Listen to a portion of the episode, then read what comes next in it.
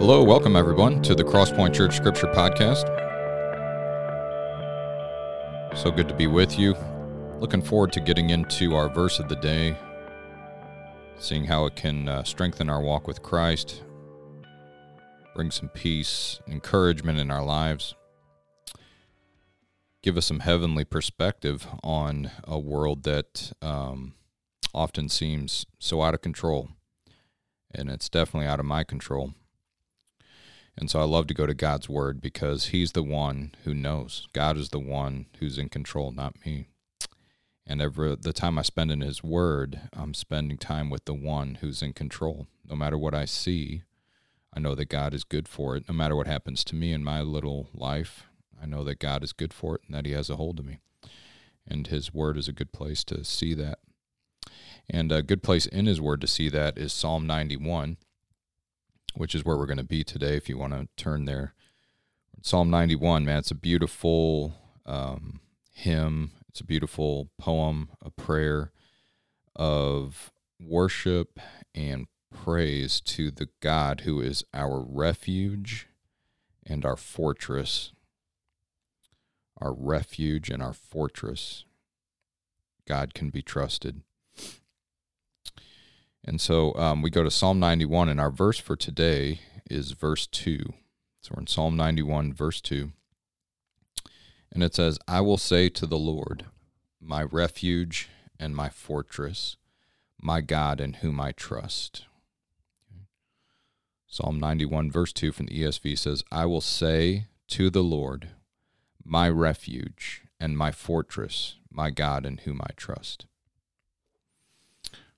So first of all, we can see the theme um, of this psalm is right here in the second verse, and it goes it goes throughout, and we'll we'll look further just to see, because this is just such a wonderful prayer that I don't think I'm going to be able to help reading quite a bit of it, but just initially we get the entire, uh, the main theme or the beating heart behind this passage of Scripture right here in these verses.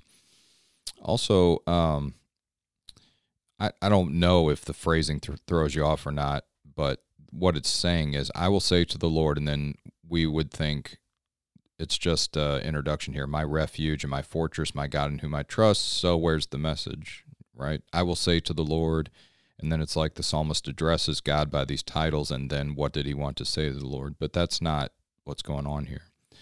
What's happening is the psalmist is proclaiming these truths about God, that this is who God is to them. My refuge and my fortress, my God in whom I trust. Now you might ask, and, and I think it's important, uh, does God need us to tell him who he is? Doesn't he know already? Doesn't God know who he is? And I'd say three hundred percent sure, God definitely knows who he is. He doesn't need us to tell him who he is. We need to remind ourselves often who God is. And so, you know, even this morning when I'm recording this episode, I'm thinking, I need to say these words to remind myself of who God is. And what goes deeper here is that Psalm ninety-one, verse two, could just say, the Lord is a refuge and a fortress and a God whom can be trusted. And that would be true and good, and there's other parts of the Scripture that put it that way. But what uh, verse two actually says is, I will say to the Lord, my refuge and my fortress, my God in whom I trust. We do a lot of picking on the I, me, my stuff that goes on in our culture. This is America I'm talking about here. Very self-centered, me-centered culture. And there's a lot of I, me, my that goes on, and we the church is often very critical of that, and I and I think we have to be, since the Bible teaches us that we're in a God-centered universe, you know, that this universe is centered upon God, um, that we have to fight back against a, or at least resist, a culture that pushes a me-centered universe on us, and so I understand all that. But what can happen is by slamming too hard on on individualism, we can miss the fact that there are many places in the Bible where we are encouraged to personally own our relationship with God, okay? We don't own God, and we can't tell him what to do, but we are to from the depths of our heart, take ownership of our relationship with him, because he's opened the door to us in Jesus Christ and offered us his very self, his Holy Spirit, his salvation, his eternal, steadfast, unfailing love. Then we can, with the psalmist, use those I, me, mine words towards our relationship with the Lord, and we can say to the Lord, not just about him, but to him, my refuge and my fortress, my God in whom I trust. And what you've entered in there to it, what you've what we have entered into when we speak these words in faith, is we've entered into worshiping God in spirit and truth. Isn't that cool? These words lead us into that Godward focus and direction of our heart to face the Lord, so to speak, turn towards him in our hearts and and tell him who he is to us, own it, and define ourselves by him. So that has a lot to do with our biblical prayer and meditation, is settling into verses like this and not making them say what we would like them to say, but owning from our own heart the truth that it gives us. And uh, what we can see a little bit in microcosm of this is Psalm ninety-one, verses one and two kind of do this. So watch what happens in verse one. There's a truth declared. He who dwells in the shelter of the Most High will abide in the shadow of the Almighty. So there's this like proclamation. It's a good and a true one. He who dwells in the shelter of the Most High, that's God, of course, a title for him, will abide in the shadow of the Almighty.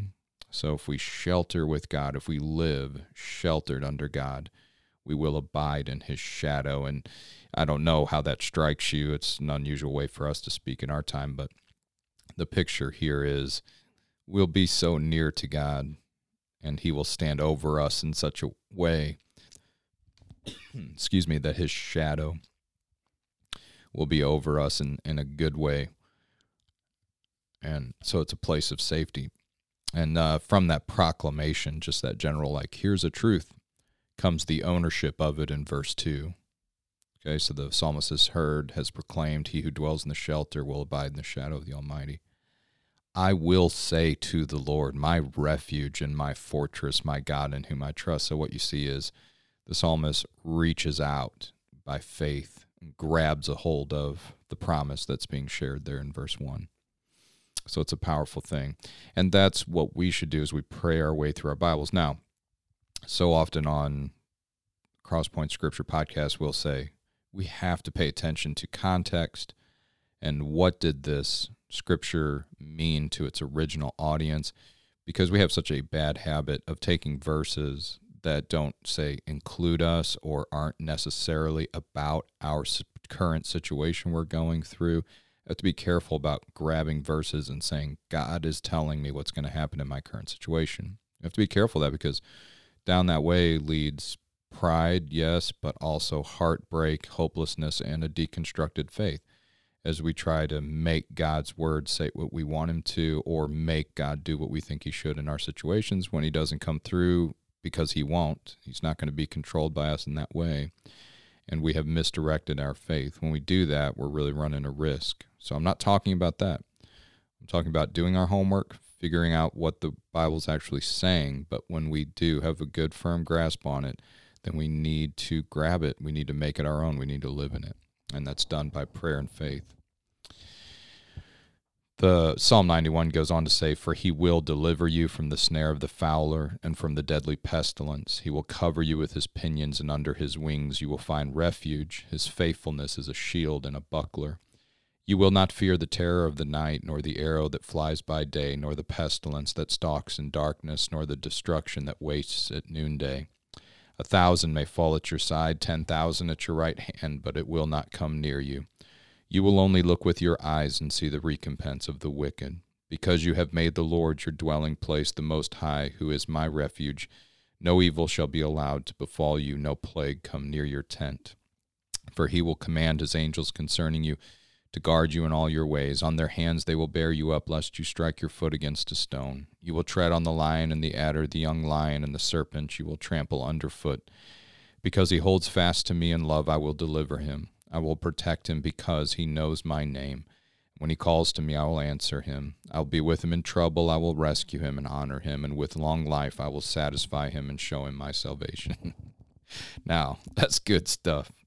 It's great prayer, something to be reading uh, against fear and any oppression of the devil. I mean, th- these are just great words. Where can we see Christ in these verses? I wanted to read the whole thing to us because, all in all, this psalm is a is a prophecy about Christ.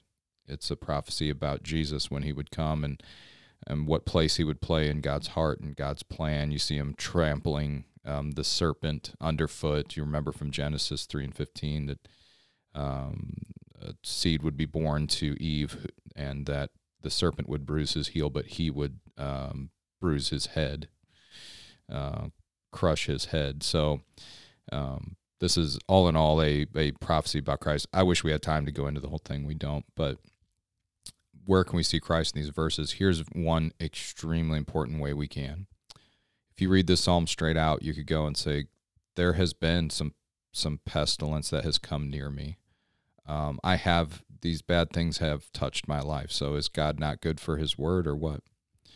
And what we're being, we're having our eyes lifted to Christ to see from God's perspective. Our perspective is some bad things come in our life and they get us and we wish they didn't, but they do. And I know some people listening today, you've had some terrible things happen in your life and you're thinking, where was God? And are these promises just religious poetry to make me feel better about things, but they're not actually true? I want to encourage you that you're not wrong to ask, to be impassioned to ask, what about these promises? What about these prayers? Is God good for his word? But what I would ask us to do is lift our perspective. This is not our personal promise that no bad thing will ever happen to us. If that's true, you should throw your Bible away today because it doesn't work.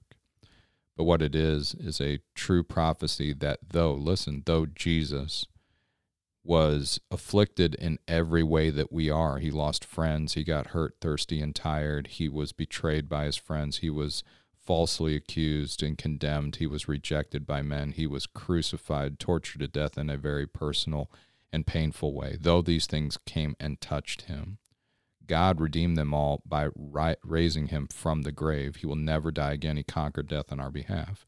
And now he forever lives untouched and untouchable by death, suffering, pain, whatever.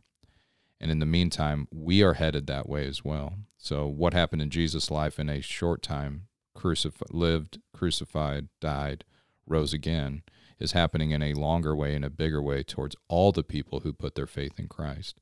So you may be going through your own personal crucifixion in this life. You will go through your own personal resurrection when we see Christ again. So again, I'm over my usual time we usually take for these episodes, so I apologize for that, but I just thought that particular point is important, and especially when we read these powerful prayers, because we don't. I don't want the enemy to steal these from you by saying, ah, oh, but there are some times when some bad things have happened to you. It isn't the point. This is a deeper thing going on here, okay? All right, guys, what a pleasure. Um, love Psalm ninety, ninety-one, one of my favorites. I recommend it to you as as even even a daily prayer. This would be a good idea. All right, I'll see you next time.